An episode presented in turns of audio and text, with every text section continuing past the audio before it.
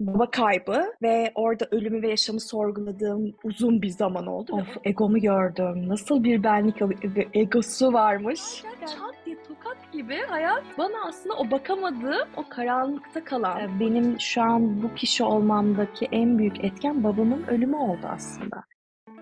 Anadolu'nun şifacı kadınları başlıyor.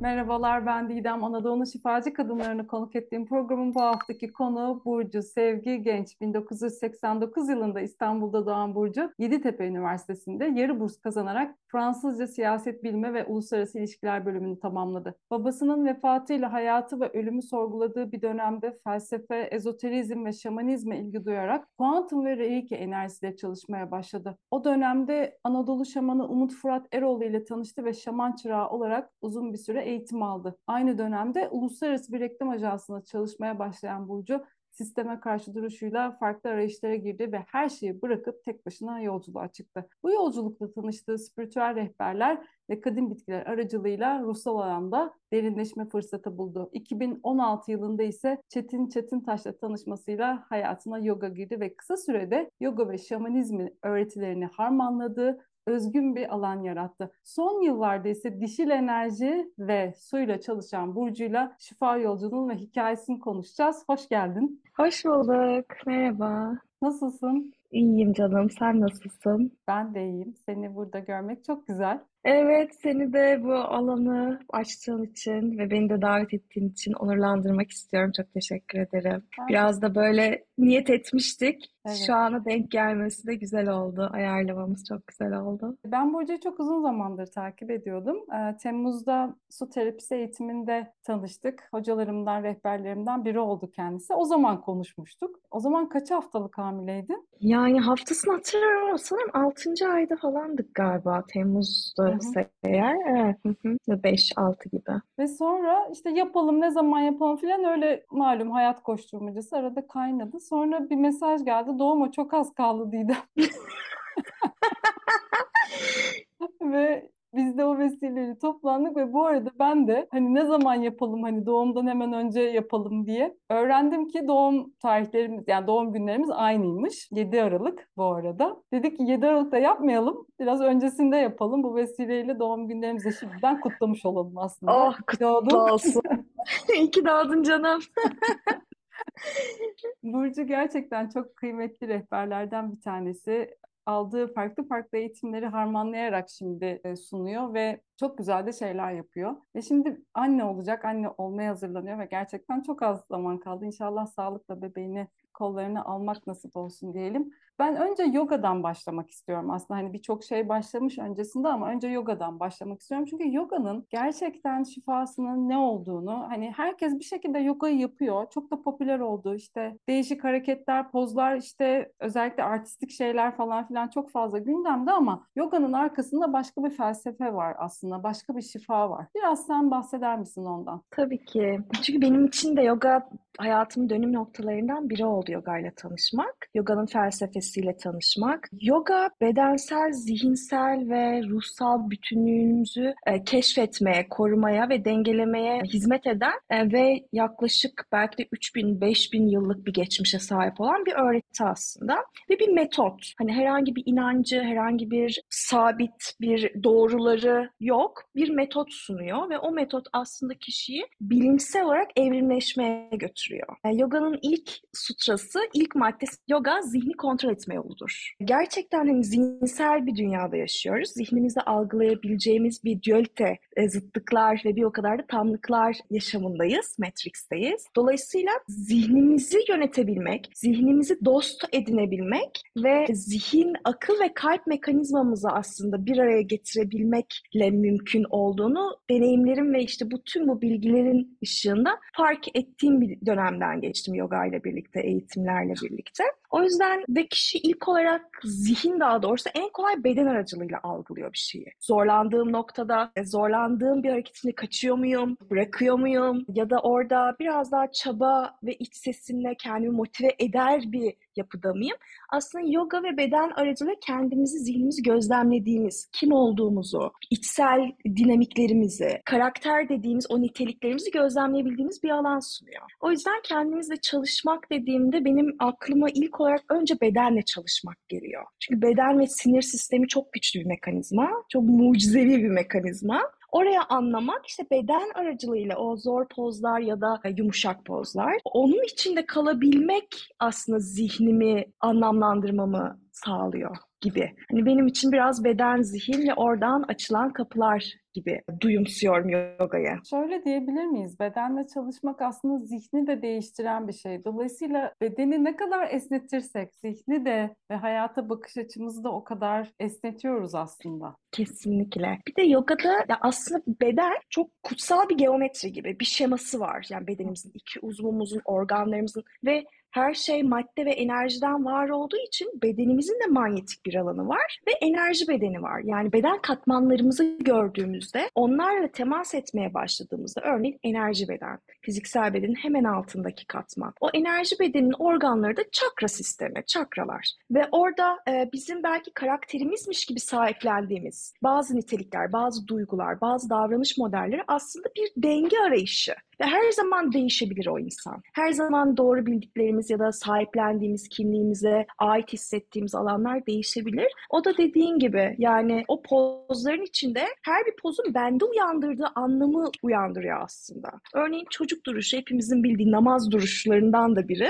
Teslimiyet ve içe dönüş pozlar. 3 dakika kal mesela o çocuk duruşunda. Yani o o kadar böyle teslimiyet hali uyanıyor ki bilinçte. Dolayısıyla bedenle çalışmak aynı zamanda enerji bedenimizle de çalışmayı getiriyor. O yüzden çok kıymetli. Peki senin hayatın nasıl değiştirdi? Yani sen senin neleri fark etmene vesile oldu, neleri dönüştürmeni sağladı? Ben yogayla aslında kaotik bir dönemimde tanıştım. Seninle de biraz konuşmuştuk. Başta da zaten anlattın hani. Böyle bir baba kaybı ve orada ölümü ve yaşamı sorguladığım uzun bir zaman oldu ve o dönemde işte hem yavaş yavaş bazı yaşam bilgileriyle tanıştım ama aynı zamanda hala işte kurumsalda çalışan hani normal hani kendince sorunları olan bir e, 25 yaşında bir kadındım. Fakat o dönemde hayatıma yoga girince beni kendimle biraz derin bir yerden buluşturdu. Bedensel pratikleri her zaman sevdim. Küçüklükten beri işte dansı çok meraklıydım. Spor işte yüz, yüzücüydüm bir ara. Bir ara tenise başladım. Hani bedenimi kullanmayı seviyordum. Bedenimle bir şeyleri sağaltmayı küçüklükten beri öğrenmişim bir şekilde. Dolayısıyla yoganın asana kısmında ben bir matın üzerinde 3 saat 2 saat geçirmeye başladığımı fark ettim. Zevk alıyordum. Hani bana benim için biraz oyun gibi geliyordu. Keyif geliyordu ve unutturuyordu bana. Hani o acımı, hani o dönemimi, sorunlarımı. Ve o dönemde işte aslında konuşuruz zaten ama tutulamayan ve ifade bulamamış yaslar zamanla bizim daha öfke, isyan, belki agresyona doğru götüren dinamikler yaratıyor ifade bulamayınca. Dolayısıyla ben de kendi içimde böyle o isyanım vardı hani hayata karşı, dünyaya karşı işte bir şekilde bir agresyonum vardı. Daha yıkıcı bir eril enerjideydim. Ve yoga bana çok başka bir kapının açılabileceğini yani dönüştürebileceğimi gösterdi. O noktada yogadan çok beslenmeye başladım. Yani hem asana ama aynı zamanda küçük küçük meditasyonlar, nefes çalışmaları girmeye başladı hayatıma derken böyle depresif burcu yavaş yavaş açılmaya başladı. Hani o her şeyi sorgulayan, işte o acısını bir şekilde bastırıp çok ifade edemeyen ve onunla birlikte daha gergin, daha sinir sistemi daha aktif bir ruh halindeyken giderek böyle yumuşamaya başladığımı söyleyebilirim. Yani yumuşatmaya başladı. Sonra işte benim de biraz daha derinleşme kararımı getirdi aslında. Yani yogada daha nasıl derinleşebilirim gibi bir yol açtı. Aslında bunun senin de bahsettiğin gibi öncesi var. 10 yaşında babaannenin vefatıyla, ölümle tanışıyorsun, ölüm kavramıyla ve sonrasında onu da aslında çok anlayamadan ne olduğunu, babanın vefatıyla birlikte artık tamamen bir hayatı sorgulama, ölümü sorgulama giriyor. Ve burada bu işte felsefe, ezoterizm, şamanizmle tanışman, nasıl oldu o çalışmalar içinde? Umut Fırat'la çalışmışsın. O öğretilerin bu sorgulamaya nasıl bir katkısı oldu? Orada nasıl cevaplar bulmaya başladın da aslında o seni sonrasında yogaya götürdü? 10 yaşında ilk babaannemi kaybettiğimde şöyle ben küçüklükte 3 yaşından itibaren babaanne ve anneanneyle gündüzleri böyle vakit geçirdim. Babaannemiz işte şehre geldiğinde 6 ay boyunca benle kalıyordu, bizle kalıyordu. Büyük bir kalabalık bir aileydik. Dolayısıyla babaannemle çok güzel bir bağım vardı. Hani bakım verenimdi. İlk gerçek kaybım o oldu. Onunla açılan bir kapı oldu ve o dönem dediğin gibi hani 10 yaşında ne kadar algılayabiliyorsam hani o kadar algılayabildim ve onun yasını hiç tutamadan ergenliğe girdim, büyüdüm işte ve biraz yok sayma, biraz görmezden gelme alanları benim için işte acı, hastalık, ölüm bunları biraz böyle bakmayayım o tarafa. Hani hep iyi, güzel, hep oraları göreyim gibi. Yani ergenlikten sonra da böyle bir yaklaşım oldu yaşama karşı, etrafımda olanlara karşı. Daha sonra liseye başladım. Benim için çok böyle şey hani heyecanlı bir dönemken babamın sonra kanser olduğunu öğrendik ve sonra işte 6 sene 7 sene süren bir serüven, bir ev hayatı. Ya yine çok sevgi dolu bir ailede büyüdüm bu arada. Yani anne baba çok birbirine aşık bir çiftti. Gözümün önünde işte çok güzel bir dişi ve eril rol model vardı. Babaya aşık bir kızdım. Yani baba benim için hala şeydir yani çok güçlü, şefkatli, koruyucu, destekleyen bir eril karakterdir hala yani hayatında. Dolayısıyla bence iyi, adil bir insanın böyle önümde işte o hastalığı geçirmesi, yıllarca böyle bir zayıf düşmesi vesaire isyan ettirdi. Yani nasıl bu yaşam ne demek, ölüm ne demek? Hani buraya artık bir bakmak lazım. O adalet nerede gibi. İşte bu kuantumla başlayan araştırmalarım hani yaşam nasıl var oldu? Buraya gitti. Yani bilgi beni biraz buraya aldı. Yaşam nasıl var oldu? O karma dediğimiz sistem nasıl? Ölünce ne oluyor gibi gibi böyle birçok başlıklar. Sonraki süreçte işte kurumsalda çalışmaya başladığım dönem o acımın biraz daha kendi içinde bastırdığım ama yine günlük rutinime işte hatta biraz böyle partiler işte dışarısı sosyalleşmeyle hani üstünü kapatmaya aslında çalıştım. Şimdi yani daha sonra fark ettim bunları. Biraz ka- kaçış dönemiydi aslında o dönemler. Kuantumla birlikte biraz bilgi almaya başlayınca biraz bilgi ve çok kitap okuduğum bir dönem oldu. İşte bu kaynakları okudum. Okudukça okudukça aslında ilahi bir sistem olduğunu fark ettim ve o madde dışında ruhla temas etmek yani o ruh parçası ne taşıyoruz, nereden taşıyoruz, işte o darma ve kader planında misyonumuz ne, hizmetimiz ne derken daha kabule geldiğim, yavaş yavaş bilgi aracılığıyla biraz daha kabule geldiğim bir dönemde böyle her şeyi bırakarak ben ne yapıyorum peki bu hayatta? Benim hizmetim ne? Benim ruhum kim? Hani ne istiyor bu yaşamda gibi. Biraz kendime döndüğüm bir dönem başladı. O dönemde de işimi bıraktım. İşte annemden helallik alarak bir valiz hazırladım. Gittim böyle güneye. Ee, orada da böyle bir kaç üç aylık bir yolculuğa çıktım. O yolculukta da hiç planladığım gibi değildi ama kalbimin belki de ilk defa sesini dinleyip ilk defa yalnız başıma bir yola çıktığım bir deneyim oldu benim için. Çok bocaladım. Ondan önce hiç çadırda hayatım bile olmadı. Yani çadırda bile kalmamıştım düşün. Ondan sonra gittim bir şekilde ve bir şekilde orada yavaş yavaş yolculuklarda çok örnek alacağım, çok beni besleyen hikayeler, kişilerle tanıştım, rehberlerle tanıştım. İşte müzik terapisinden, orada da yoga ile tanıştım yine. E, meditasyonlara, işte şamanik yolculuklar, spiritüel rehberler derken Öyle o yolculukta tanıştığım insanlar, rehberler beni biraz daha şamanik pratiklere, daha Güney Amerika kültürüne doğru. Orada oraya bir merak başladı. Oraya doğru taşıdı. Hiç bilmezken o dönem işte kadim bitkilerle tanışmaya başladım rehberler aracılığıyla ve daha o ruha temas et, etmeye başladım. O hani bilince temas etmeye başladım. Kendi içimdeki gölgelere, korkulara, e, bu zamana kadar yok saydığım işte o dünyadaki acıya, kolektifteki hikayeleri temas etmeye başladım. Ettikçe biraz daha böyle derine dalmaya, merak salmaya başladı. Oradan açıldı. Yani kuantumdan başladı. Biraz o bilgiden maddeyi öğren öğrenme ihtiyacı. Sonra manaya doğru biraz daha enerjiyi, işte ruhu anlama üzerine. Böyle bir yola çıktım. Yolda beni hiç beklemediğim yerlere götürdü. Hani çok şükür ki götürdü. Şey merak ediyorum özellikle şamanik çalışmalarla ve bitkilerle çalıştığında aslında kendinde hiç e, farkına varmadığın ya da işte sen zannettiğin ama aslında sen olmadığın nereler açıldı orada? Of egomu gördüm. Nasıl bir benlik ego- egosu varmış. Yani nasıl bir benlik egosu, işte tutunduklarım, kontrol etmeye çalıştıklarım, kendimle ilgili, yaşamla ilgili. Öfkemi gördüm. Yani öfke ve öfkemin aslında sadece bana ait olmadığını da gördüm. Yani kendi kadın atalarımla da temas ettiğim bir yer açıldı. Ve orada işte kadınlığa dair duyulan, içeride belki susturulmuş, ifade edememiş bir takım hikayelerle karşılaştım. Ama en vurucusu hani kendimi şey görürken hani o hani spiritüel yaşama başladığımızda böyle bir polyanla ve böyle bir ah çok güzel her şey vardır ya o aşama. hani o aşamanın e, o aşamadayken çat diye tokat gibi hayat bana aslında o bakamadığım, o karanlıkta kalan, o içindeki o sevgi bekleyen, değersiz hisseden parçalarımı gösterdi, yetersiz hisseden. Ve aslında tüm onların hikayesiyle birlikte bir ego yarattığımı gördüm. Yani acıdan yaratılmış, güçlü durmam gerek egosu. O, o bayağı çarpmıştı beni. Hani oturup ağlıyordum egomu gördüğüm zaman. Hani öyle değil.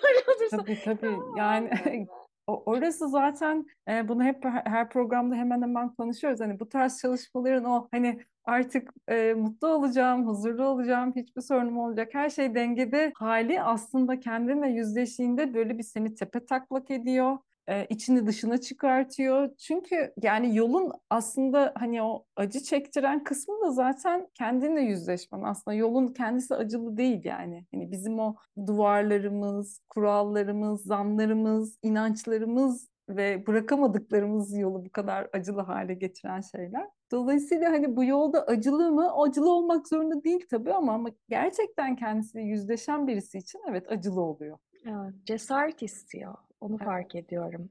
Çokça mevcudiyet istiyor yani bakabilme cesareti. Hakikaten kendimin her parçasını kabul edebilir miyim? Her parçama aynı şefkati gösterebilir miyim? Ve oradaki o e, cevaplanmamış e, ihtiyacımı kendime artık döndürebilir miyim dışarıdan beklemek yerine? Bu da benim için en azından savaşçının yolu yani. Hani bir kalp savaşçısının yolu. Her şey kalbi açmak. Egoya da kalbi açmak ve o egonun yavaş yavaş açılması, kırılmasıyla şefkate götürmesi bizi aslında sevgiye, birliğe ve alçak gönüllülüğe götürmesi.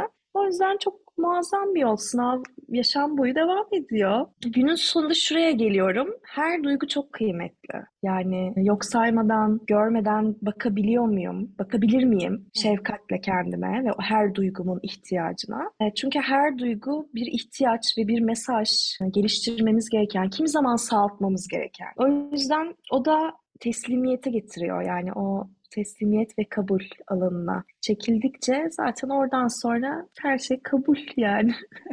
Şimdi peki kendini gördüğünde sence neler var? Hala çalıştığın şeyler var mı? Ve ben özellikle şunu hep merak ediyorum ve soruyorum. Şimdi sen rehberlik ediyorsun aslında insanlara bir yandan ve işte mesela bir anda hiç karşılaşmadığın bir duyguyla bir gölge tarafına karşılaştığında mesela kendine kızıyor musun? Hani ya sen de rehberlik ediyorsun ama hala bunu çözemedin mi diye böyle kendine çıkıştığın oluyor mu hala yoksa onu da gerçekten sevgiyle ve şefkatle kucaklamayı öğrendin mi? Ya şu, şuradan başlamak istiyorum. Çok güzel sordun. Çünkü çok bence şeffaf olunması gereken yerler bunlar. Hepimizin hissettiği, belki hepimizin içinden geçtiği. Çünkü e, işte bir şekilde rehber, öğretmen ya da herhangi bir title da bir kimlik veriyor ve bir aşamaya kadar o kimlikte hizmet vermek de okey. Yani o da yolun bir parçası. Bir aşamada o kimliği almak, o kimliği bedenlemek, şamanlıkla donuna girmek diyoruz ya hani tam olarak böyle hani evet ama onu da bırakınca aslında yol gerçek. Gerçek derken hakikat oluyor. Yani hakikatin neyse onu yaşamak oluyor. Dolayısıyla hani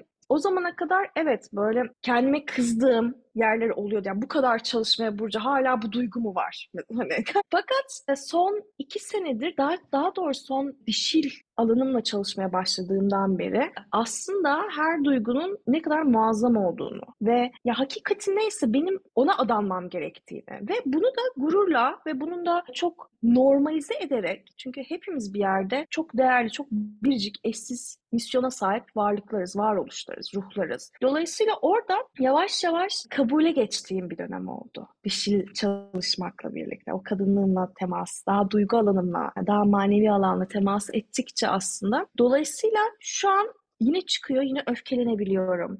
ne bir şey eleştirebiliyorum. Yakalıyorum ama kendimi.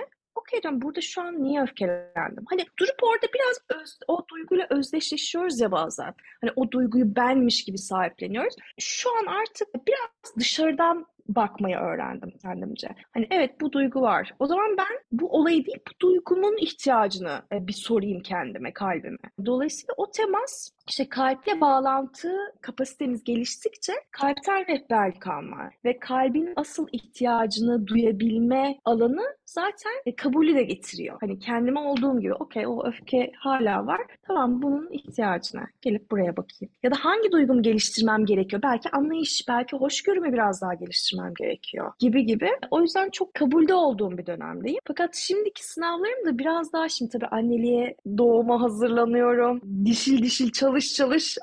hani hayat sürprizle karşıma al sana dişil, al buyur. İşte koşulsuz sevgiyi, sabrı, birine bakım vermeyi, birini kapsayabilmeyi de öğren diyerek böyle sürpriz bir, yani hiç planım dahilinde olmayan bir deneyim. Çok mucizevi, güzel bir deneyim sundu. İlişkimde işte yine evliliği çok böyle düşünmüyorduk hani bir süre. Planlarım vardı. İşte daha işte aşramda yaşıyordum evi kapatmıştık. Hani böyle bir orada bir okul halinde, pratik halindeydim derken tamamen e, yine hayat beni aslında çok daha derin bir teslimiyete davet etti. Yine orada şeyi gördüm. Evet hala kendimce planlar yapan, o planlara e, işte kontrol ederek hani o plan işte şunu yapacağım, buraya gideceğim, şu eğitimi alacağım deyip hala böyle bir şeye ulaşmaya çabalayan tarafımı gördüm. Onun canlı olduğunu gördüm. Fakat işte hayat öyle beklemediğim bir yerden aldı ki beni içine davet etti. Yani işte bir yıl içinde evlilik, bebiş ve şu anki dinamiğimde de işte biraz daha ne kadar teslim olabilirim hayata sorusu. Hani kendime, o hayata ve tüm o sorumluluklara işte genişleme haline ve ikili ilişkimde yani hani bence partnerli ilişkiler çok direkt burun burunayız gölgemizle, ışığımızla, her şeyimizle. Aynaya devamlı 24 saat aynaya bakıyorum. O yüzden şimdiki sınavların biraz daha kozmik bilinci yani o saf sevgi bilincini ilişkime nasıl taşıyabilirim? Nasıl sevgi dilini e, ve nasıl orada tetiklenmeden çünkü hep en yakınımız yakınlarımızla genelde o şeyi yaşarız. Kabulü zordur. Devamlı burun buruna ailemizle ya da partnerli ilişkilerimizle o sınavlar daha güçlü yaşanır. Dolayısıyla şimdi aslında nasıl derinleşebilir bir ilişki? Biraz buralarda sınavlarım ve işte bırakma sınavı aslında. Bırakışı çok öğretmeye çalışıyor hayat bana. Alabildiğim kadar. Peki mesela tüm bu bu kadar radikal değişimin içerisinde hani korktuğun, nasıl yapacağım dediğin ya da işte o sonuçta partnerlik ilişkisinde o ilişkiyi büyütmeye çalışırken yaşadığın işte düşmeler olabiliyor. Hani oralarda nasıl tekrar dengeni buluyorsun mesela? Yani o içeriden yükselen duygularla. Hmm. İşte bu zamana kadar aslında tüm yaptığım pratikler bu anlarım içinmiş. Onu fark ediyorum.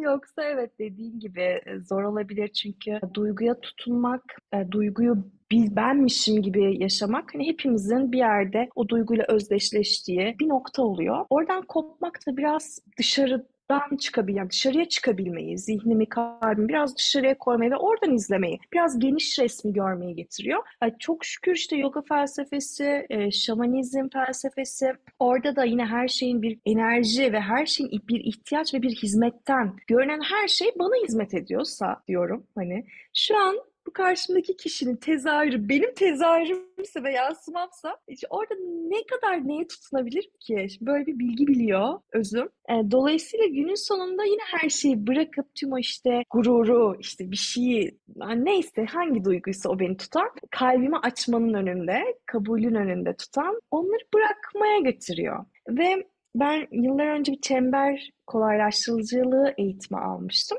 ve çemberleri girip çıkmaya başladım. Çember de çok büyülü, sihirli bir alan yani. Böyle kolektifi dinliyorsun, hayatı dinliyorsun, insanları dinlerken kendinin hakikatini ortaya koyuyorsun. En kırılgan halini belki ama en güçlü hal oluyor orası zaten. Dolayısıyla o, o bilgileri ilişkimize taşımak bizi açmaya başladı. Yani oturup belki bir gün boyunca ikimiz sessizliğe çekiliyoruz. Biraz sindirmeye ihtiyaç duyuyoruz bir şeyden geçiyorsak. Ama sonra günün sonunda çembere oturalım ve konuşalım. İşte mumumuzu yakıyoruz. İşte ben ne hissediyorum, sen ne hissediyorsun? Burada ihtiyaç ne? Çünkü sen ben var bir de ilişkinin ruhu var. Gel bir de üçüncü olarak bu ilişkimizin ruhu ne istiyor, neye ihtiyaç var? Güzel pratikler ya. Çok öğreniyorum yani.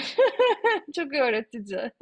Peki anne olma yolculuğu seni nasıl etkiledi? Sen orada çünkü bir şeyler de yaşadığından bahsettin. Bunu da konuşmak ist- istediğinden bahsettin. Orada neler yaşıyorsun? Neler fark ettin? E, Neler söylemek istersin o deneyimle ilgili? Anneliğe karşı bir direncim olduğunu fark ettim öncelikle ve bu direncin sadece bana ait olmadığını hissettiğim bir yer açıldı yaşamımda. Sanıyorum hamileliğimin üçüncü haftası daha yeniyken ve hamile olduğumu öğrenmişken biraz kararsız kaldım. Çünkü sürpriz bir gebelikti benim için, bizim için. Hani hayatımın planı dışındaydı ve yani hazır olmak olmamak gibi değil. Tabii ki de zihinsel bir dirençti. Bu hani kalp kalp kalpten gelen bir his değildi. Fakat o zihinsel alanın içine girdiğimde ya annelikle ilgili bende nasıl bir bilgi var ki? Nasıl bir inanç kalıplarım var ki? Orada bir tereddüt, bir korku dinamiği çıkıyor diyerek ben biraz bunun üzerine çalışmak istedim. Hani çok basit şeyler yaptım. Biraz böyle meditasyonlar yaptım. İşte annelik hani ne benim için? E, olumsuz e, inanç kalıplarım ne? Olumlu inanç kalıplarım ne derken annelikle ilgili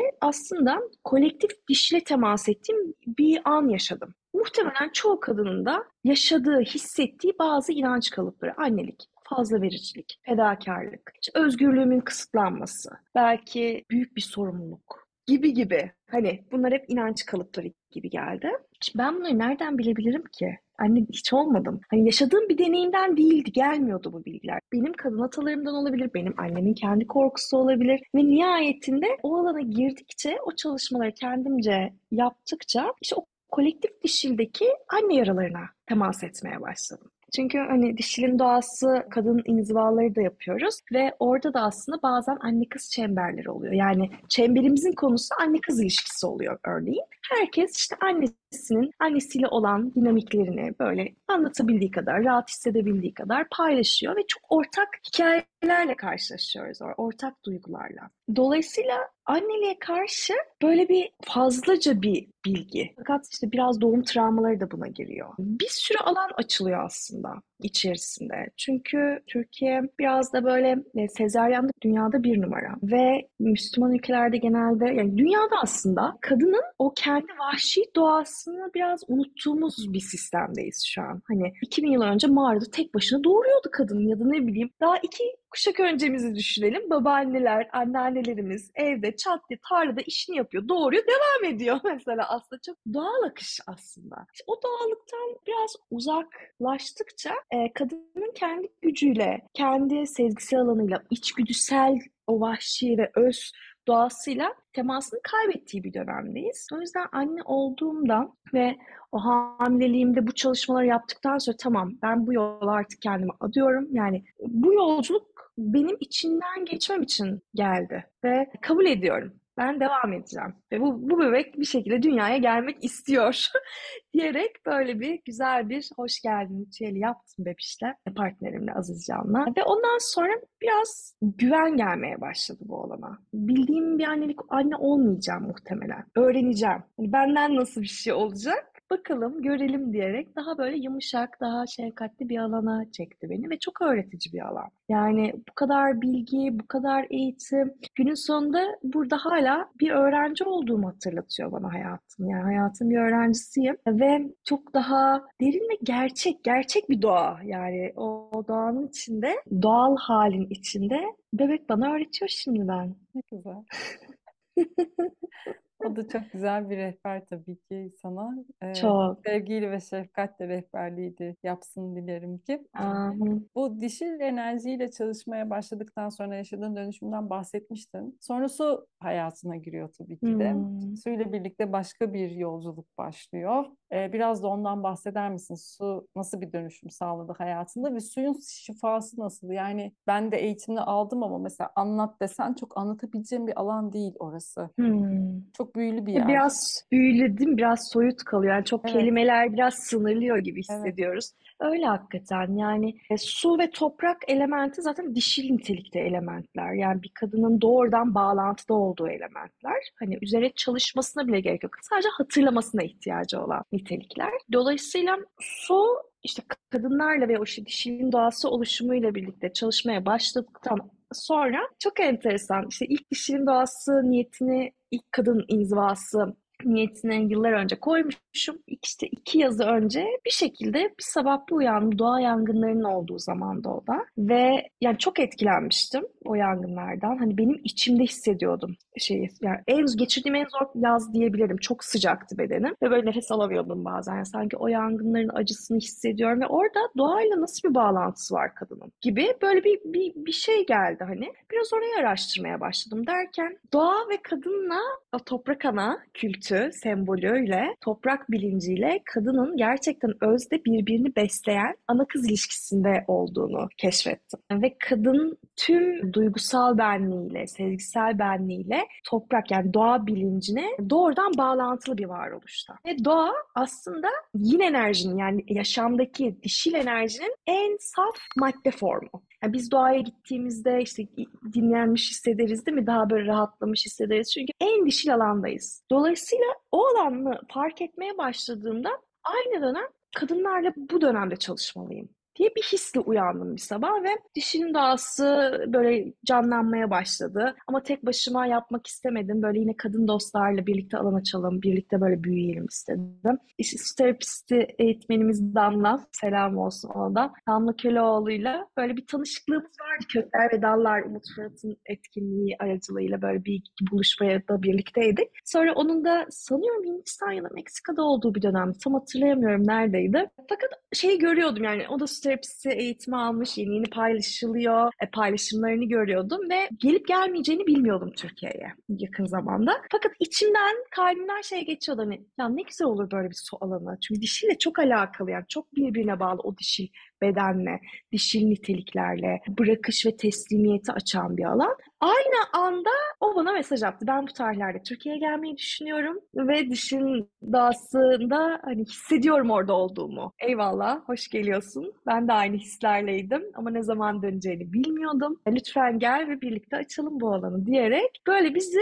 buluşturdu dişin dağısı ve o dişin dağısı için dönmüş gibi oldu. Yani o tarihten belki biraz geç gelecekti. Fakat böyle bir davet hissedince daha erken aldı dönüşünü. Ve ilk aslında ilk terapisini ben ondan bizim inziva başlamadan bir gün önce inziva alanında aldım Fethiye'de. Ve çok güçlü bir seanstı, ilk seansım. Ve ben hani sana bahsettim ya işte ego, öfke. Öyle bir öfke saltım yaşamadım hayatımda. Avazım çıktığı kadar nasıl bağırdıysam yani bir, bir parça o kayıp ve acılı, o yaslı parçamı bıraktım suda. Yani öyle bir dönüşüm yaşadım. Ee, ve ilk defa suyla bu denli bir duygusal bağlantı hissettim. Bu arada yoga pratiklerinde derinleştiğim bir dönemdi. Yıllardır yoga eğitim, eğitmenliği veriyorum. E, Çetin Hoca ile birebir çalışıyorum. İleri seviye pratiklerimiz oluyor. Elementlerle de çalışıyoruz. Tabii onların da çok etkisi var. Yani suyla element olarak çok çalıştığım bir dönemde. İşte alanıma tek yine bu sefer e, su terapisi olarak gelmesi ve başka bir şey açması bende çok dediğin gibi büyülü bir alan olduğunu uyandırdı ve derinleşmek istedim o alanda yani kendim için. Çünkü orada işte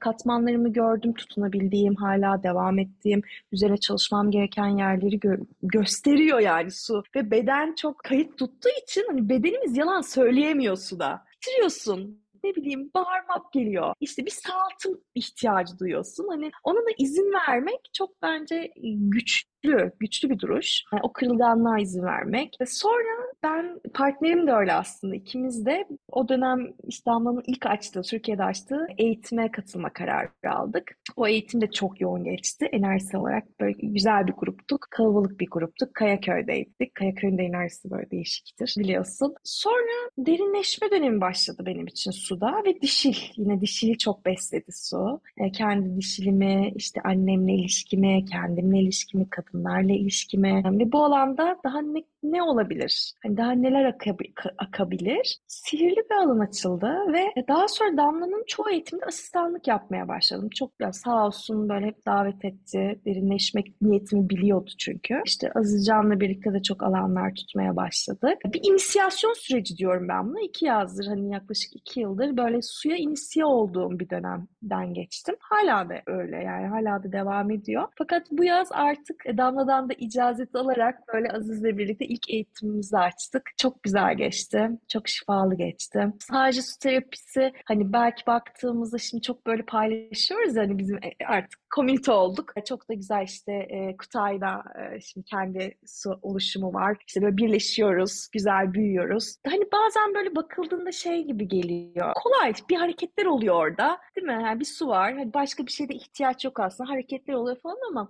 şimdi geçenlerde öyle bir arkadaşla konuştuk. Hani böyle basit diyeceğim ama böyle kolay gibi görülüyor. Ama aslında hiç kolay değil. Çünkü orada sinir sistemi bilgisi gerekiyor. Orada ne bileyim hangi hareket nereme, neresine etki edecek? Neye ihtiyacı var? Yani orada beni bırakıp o kişiyle bir dans başlıyor aslında. O kişinin en kırılgan hali bir bebek tutuyorsun gibi. E, dolayısıyla orada alan tutmayı öğrenmek, işte birine o bakım vermeyi hissetmek çok şefkatli bir alan. Benim de kalbimi çok çok çok böyle büyüten bir e, e, alan açtı aslında su. Verdikçe verdikçe büyüyor orası. Güzel. Hani herkesin o içsel çocuğuyla temas ediyorsun. Hani yaralarla temas ediyorsun. Ya da çok insani geliyor bana. Kesinlikle öyle bir alan. Ben bir de dişilin doğasını sormak istiyorum sana. Dişilin doğası nasıl bir şey oldu? Nasıl bir şeye dönüştü? Orada neler oluyor? Neler yapıyorsun? Ve hani sonraki dönemde planların, projelerin neler? Nicedir kadınlarla çalışmak istediğim bir niyetim vardı belki 6 yıldır. E, fakat hani doğru zamanı bekliyordum. Kendimi biraz ehlileştirmeye, önce kendi kadınlığımla çalışmayı ve çalıştıkça oradaki e, açılan alanları sunmayı niyetliydim. İlk dişimin doğasından sonra bizim de kendi içimizde bir kadın çemberimiz oluşmaya başladı. Hem dost olduğumuz hem kardeşliği paylaştığımız. Ben normalde tek çocuğum. Fiziksel olarak bir kardeşe sahip değilim. Ve, ve lakin hep kardeş istemişimdir. Dolayısıyla orada ruhumun biraz böyle eksik olduğu bir yeri hissetmiştim. Özellikle kadın dostlarımla işte o kardeşlik bağı nasıl kurulabilir? Tetiklendiğimizde bile hani karşı karşıya gelip bunu nasıl konuşabiliriz? Nasıl birbirimizin o kırılgan yanlarına alan tutabiliriz? Gibi gibi. Ben de aslında e, dişin doğasıyla öğrendim. Yani orada oluşturduğumuz çemberle, kültürle, e, temas ettiğim kadın dostlarımla yakınlaşmaktan korkmadan, derinleşmekten korkmadan ne geliyorsa kabulde kalmayı öğrendiğim böyle bir beni de besleyen bir anne oldu yani. Bir kendi bilinci oluyor oldu yani. Kendi ruhu olan bir mekanizma oldu benim için dişilin doğası. Ve biz ne yapıyoruz? Aslında inzivalar yapıyoruz. Çünkü inzivalar kişinin çok her şeyi kendi dışsal dünyasını bir kenara bırakabildiği ve o an kolektif ağ, kolektif enerjiye adapte olarak kendini daha çok alıcı hale getirdiği alanlar sunuyor. O yüzden inzivaları kıymetli buluyorum. İnzivalara katılmayı kıymetli buluyorum. Ve o dişinin doğası e, alanlarında işte her inzivanın niyeti ve teması farklı olabiliyor. E, Ben oraya hazırlanırken sadece şu an fiziksel olarak sabit ve bazı mekanlar uygun olabiliyor. Hem enerjisi olarak hem kişi sayısı olarak. Sadece şu an fiziksel olarak madde dünyasına e, tarih alıyorum önce mesela. Fakat içeriği inan kendi oluşturuyor. Yani zamanla bırakıyorum. Hani birincisi şunu söylüyorum. Kolektif dişilde neler oluyor şu an? Türkiye'de ve toplumlarda şu an kadının neye ihtiyacı var? Neyden geçiyoruz? Doğa nasıl şu an? Doğa nasıl hissediyor? Yani şu- bu buluşma bize neyi davet etmemizi istiyor? E, orayı okumaya başladığımda yavaş yavaş kendi zamanında açmaya başlıyor. Yani dolayısıyla her temamız farklı oluyor. Ama sadece dişiyle çalışmıyoruz. Erille de çalışıyoruz. Yani içimizdeki o eril enerjiyle de çalışıyoruz. Dişil ve eril tamlığı aslında bize o tam ve gerçek halimizi, özdeki tüm potansiyelimizi açığa çıkaran alan. Dolayısıyla dişilin doğasında da işte e, hem dişil çalışıyoruz, hem eril çalışıyoruz, nitelikler çalışıyoruz. Farklı rehber dostlarımı davet ediyorum ara ara. Çok da güzel kadınlar geliyor, acayip e, enerji akıyor. Tantradan işte tanrıça arketiplerine, mitolojiye, eski medeniyetlere gidiyoruz bazen. Bazen ders gibi oluyor yani tahtamız oluyor. Kadınlar böyle sınıfta dinlermiş gibi oturuyor çemberde. Hocamız anlatıyor, yazıyor. Bazen e, işte aile diziminden bol dynamic daha böyle sinir sistemi bilgisine kadar, e, atalar çalışmasına kadar uzanan çok çok bütüncül, çok yönlü böyle ilimleri ortaya koyabildiğimiz, sunabildiğimiz bir alan oluyor. Onun dışında da kadın ve çember eğitimi var e, dişin doğasında sunduğumuz. Orada da işte daha çok çembere ve yaşamı dinleyebilmek. Çünkü dinleme kapasitemiz de dişle ait. Çok güçlü bir kapasite. Hayatı dinlemek, okumak e, ve kadın olmanın işte o tüm niteliklerini kabul, sinir sistemi bilgisi çok önem veriyorum. Böyle bir alan ol- oluştu. Dişin doğası şimdilik böyle inzivalar, küçük eğitimler, atölyelerle gidiyor. Fakat şimdi bu yeni projelerde biraz daha hamileler ve annelerle çalışmak istiyorum. Hani ben çalıştıkça, ben öğrendikçe e, inşallah onlara da böyle o alanlara da sunabileceğim güzellikler olduğunu hissediyorum. Ve bu alanda da aslında çokça yakın dostumun çağrısını da duyuyorum. Yani mesela geçenlerde Büşra Mavi ile sohbetimiz oldu ya. Mesela o da böyle annelerle işte çalışmak istiyor. e, işte hamilelerle çalışmak istiyor. Mesela onunla da konuştuğumuz bir konuydu bu. Belki öyle şeylere vesile olabilir. Çünkü ne olursa olsun erkeği de doğuran bir anne. Dolayısıyla kadının bilinçlenmesi ve erkeğe dünyadaki erile bu şekilde daha sezgisel alanda, dünyanın daha mana boyutlarında destek olabilmesi o madde boyutunu yani erilin iş gücünü, dünyayı madde formunda şekillendirmesini destek verecek olan bilgiyi aktaracak aslında. O yüzden şimdi aslında belki daha böyle bebekli buluşmalar, çocuklu buluşmalar bununla birlikte biraz daha eğitime ağırlık vermek istiyorum. Hani inzivalar çok güzel, çok keyifli ama böyle uzun soluklu, daha inisiyasyonlu eğitimler. Ben kalbimden geçenler şimdilik. Bakalım göreceğiz. Tarih belli olan bir proje, eğitim ya da buluşma var mı önümüzdeki sene için? şöyle önümüzdeki yaz Temmuz ve Eylül'de iki tane su terapisi eğitimimiz olacak Azizcan'la birlikte. Ama dişinin doğası için henüz daha henüz o çağrıyı duyamadığım için hani nasıl bir şey olsun. E bir de dişinin doğasını muhtemelen yavaş yavaş başlangıç ve ileri seviye olarak ikiye ayır- ayıracağız. Çünkü derinleşmek istediğimiz bir yer var artık kadınlarla. Yani ormanda hiçbir makyajın, hiçbir süslü kıyafetin olmadığı böyle daha wild tarafımızla karşılaşacağız. Ama biraz daha derin pratikler. O yüzden biraz ileri seviye. Ve bir de yeni yeni böyle gerçekten merak edip gelmek ve o ortama e, bir şekilde kendi kadınlığıyla var olmak isteyenler için de e, başlangıç seviye dediğimiz hani inzivalar, çalışmalarla belki öyle bir şeyler yapılabilir. Ama bakalım çağrısını alacağız. Burcu'nun Instagram adresini ve web sitesini bu arada açıklama kısmına iletiyor olacağım. Hı hı. İsterseniz Burcu'yla iletişime geçebilirsiniz. Oradan takip edip tarihleri öğrenebilirsiniz. Peki sana bu yolculukta eşlik eden, sana ilham olan bir kitap, bir film Hmm. veya bir podcast var mı önerebileceğin dinleyicilere? Yani çok e, böyle özet nokta atışı söyleyeyim. Çünkü çok çok güzel kaynaklar var, çok güzel podcastler var, e, çok güzel belgeseller, filmler var. Sadece ilk aklıma gelenler e, Gandhi'nin bir 3 saatlik bir filmi vardı. Yaklaşık bir sene önce falan yeni izledim yani aslında. Çok belki eski bir filmdir, hatırlayamıyorum şu an hani. Ama Gandhi'nin yaşama ve o insanlığa hep o sevgiden ve barıştan bakıyor olması beni, beni çok etkilemişti. Gandhi'nin filmini çok dokunmuştu kalbime. Aynı şekilde Shack, Baraka diye Baraka. Türkçe çevrilen. O da mesela, o da yine sevginin, affede, affedebilmenin erdemini çok güzel bir hikayeyle anlatan bir filmdi. Çok beni böyle duygusal bir hale getirmişti.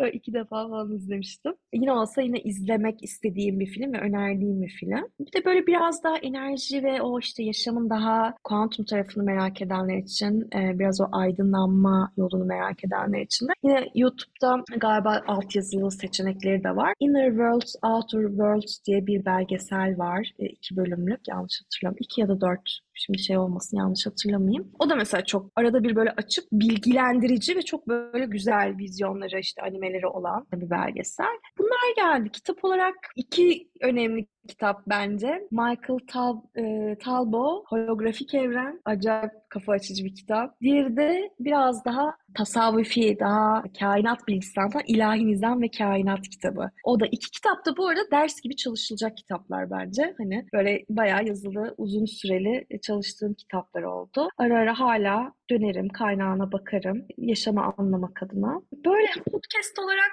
senin böyle kadınlarla temas ettiğin hikayeler dinle, anlattığınız çok ilham verici. Çetin Hoca'nın Satsang gibi olan böyle çok güzel unicorn'un gözüyle çok güzel kaynaklar. Hem kısa hem böyle duygular, işte yaşam, çeşitli farklı alanlardan aktardı ve basit bir dille anlattı. O dilini seviyorum Çetin Hoca'nın. Herkese ulaşabilen bir dil o, o, o dil. Kozmik Kolektif en son, şimdi aklıma gelen en son keşfim. O da böyle çok enteresan değişik kitapları, ezoterik kitapları böyle özetliyor ve böyle harmanlıyor. Öyle şimdilik aklıma hani böyle bunlar geldi. Teşekkür ederim. Sağ olasın. Peki yolda olanlara ne söylemek istersin? Yolda olanlara sadece şey söylemek isteyebilirim. Tutunmadan yola devam edin. Ne, ne geliyorsa önünüze alçak gönüllü ve cömert olarak sadece adımlarınıza güvenin ve devam edin. Şöyle bir soru yükseldi. Çokça insan yazıyor bana. Ben ne yapmak istediğimi bilmiyorum. Hangi yoldan gideceğimi bilmiyorum. Ve bulunduğu yerde olmak istemeyen, başka bir yerde olmak isteyen ama orası neresi orayı da bilmeyen, neyi seviyor, ne ona iyi geliyor bilmeyen ve o içindeki boşluğun acısını çeken çok fazla insan var. Ve bunu bulmak da kolay olmuyor. Bu öğretilmiş hayatın ve sistemin içerisinde bizi bir kalıba soktukları için ve o kalıpta büyüdüğümüz için oradan çıkmak çok zor oluyor mutsuz olsak da. Maddi kaygılar oluyor. Zaten başta ne yapacağını da bilmiyorsun. Ve dolayısıyla hani o yaptığın şeyden para kazanabilir misin? Çünkü ilk etapta o para konusu gündemde. Yani ben ne Hı hı. severim diye değil de ben nasıl para kazanabilirim diye insanlar düşündükleri için o sevdikleri alana değil de para kazanabilecekleri yerlere yöneliyorlar. Sen burada ne söylemek istersin? Çünkü hani Hı hı. senin de mutlaka ki o iş hayatını bıraktığında bocalamaların, korkun, endişelerin, tutkuların olmuştur. Ne istediğini bilmiyordun belki sen de yola çıktın. hı. Neden hoşlanıyordun bilmiyordun. Ama yol seni bir yere götürdü.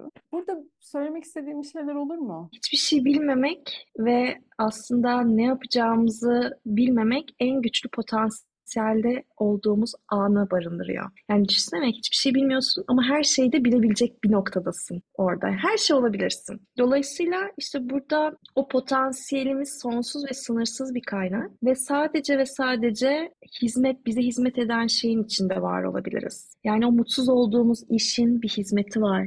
Belki o maddi alanla ilgili kaygımızın bize belki güveni öğretmek için orada olduğu bir hizmeti var. Ee, burada biraz nedenini bilmesek bile her zaman neyin neden olduğunu, neyin neye hizmet ettiğini bilmeye olabiliriz. Sadece şuna güvenmek, şu an belki göremiyorum bu hizmeti ama yoluma hizmet ettiğine inanıyorum diyerek devam etmek, belki o adımı atmak. Güven burada çok kıymetli, yaşama olan güven. Yani yaşam bana ne getirecekse bu belki tırnak içinde olumsuz bir deneyim olabilir, belki bir kayıp olabilir. Ama oradan yükseliyoruz. Dolayısıyla biraz güven pratiği, güven çalışmak bence çok kıymetli ilk başta. O güveni, güven ne benim için? Korku ne, güven ne? Yani güven çalışmak bence çok kıymetli. Benim işte o yolculuğa adım atmamı sağlayan şey, o tek başıma yıllardır hiç alışık olmadığım düzenimi bırakıp adım atmamı sağlayan şey güven oldu. Ne olabilirdi ki? Kaybedecek bir şeyim yok, yoktu çünkü. Ya da e, benim şu an bu kişi olmamdaki en büyük etken babamın ölümü oldu aslında. Hani başıma gelen belki en acı ama en güzel şey vesile oldu babam. Onun ruhu yani rehberliği. Dolayısıyla bazen kötü dediğimiz şey, şer dediğimiz şey aslında yolumuza çok güçlü hizmet eden dönüm dönüm noktaları. Oraya güvenmek belki ilk söyleyebileceğim ve ikinci söylemek istediğim şey e, alçak gönüllülük çalışmak. Alçak gönüllülüğü pratik etmek olabilir. Çok sağ ol. Eklemek istediğin başka bir şey var mı? Ee, bakıyorum kalbime ama şöyle bir kart çekmek istedim bugünün Aa. şeyine. Evrenin bereketi.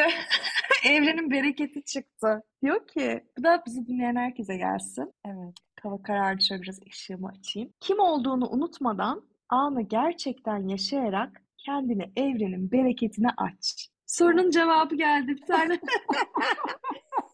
oh, Gerçekten evrenin bereketi var ve buna güvenmek yani. Onu söylüyorum. Kurdun kuşun rızkını veren sana da verecek o rızkı. Her zaman, her daim neye ihtiyacın varsa o sonsuz kaynaktan sunuluyor bize. Yeter ki onu görmeyi bilelim ve ona güvenelim sadece. Yani her Evet. şey zaten bizim dışımızda onun o mükemmel planı içinde gerçekleşirken ben niye bırakmayayım ki onun kollarına kendimi? kollarına. Aynen öyle. Oh, Çok sağ ol. sen sağ ol. İyi ki varsın. Çok Sen de keyifliydi öyle. benim İyi ki için. varsın. Dilerim ki böyle bebişini sağlıkla kucağına al. Ah, teşekkür ediyorum.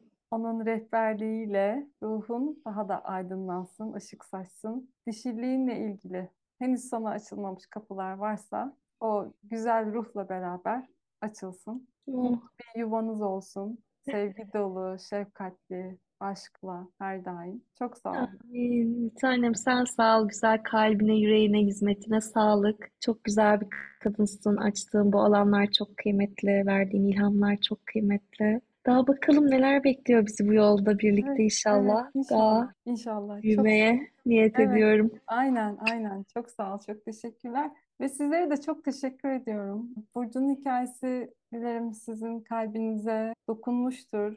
Ve gerçekten o sorduğunuz soruların cevaplarını belki duymuşsunuzdur Burcu'dan. Yılın son aşk buluşması 26 Aralık Salı günü olacak. Büşra Mavi, Sahru Yüksel ve Aylin Çevik bizlerle olacak. Eğer bu buluşmada, bu yılın son aşk buluşmasında bizlerle beraber olmak isterseniz Instagram'da profilimdeki linkten kayıt formunu doldurabilirsiniz. Detaylar için de istediğiniz zaman bana yazabilirsiniz. Bir sonraki programda görüşmek üzere. Kendinize çok iyi bakın. Hoşçakalın.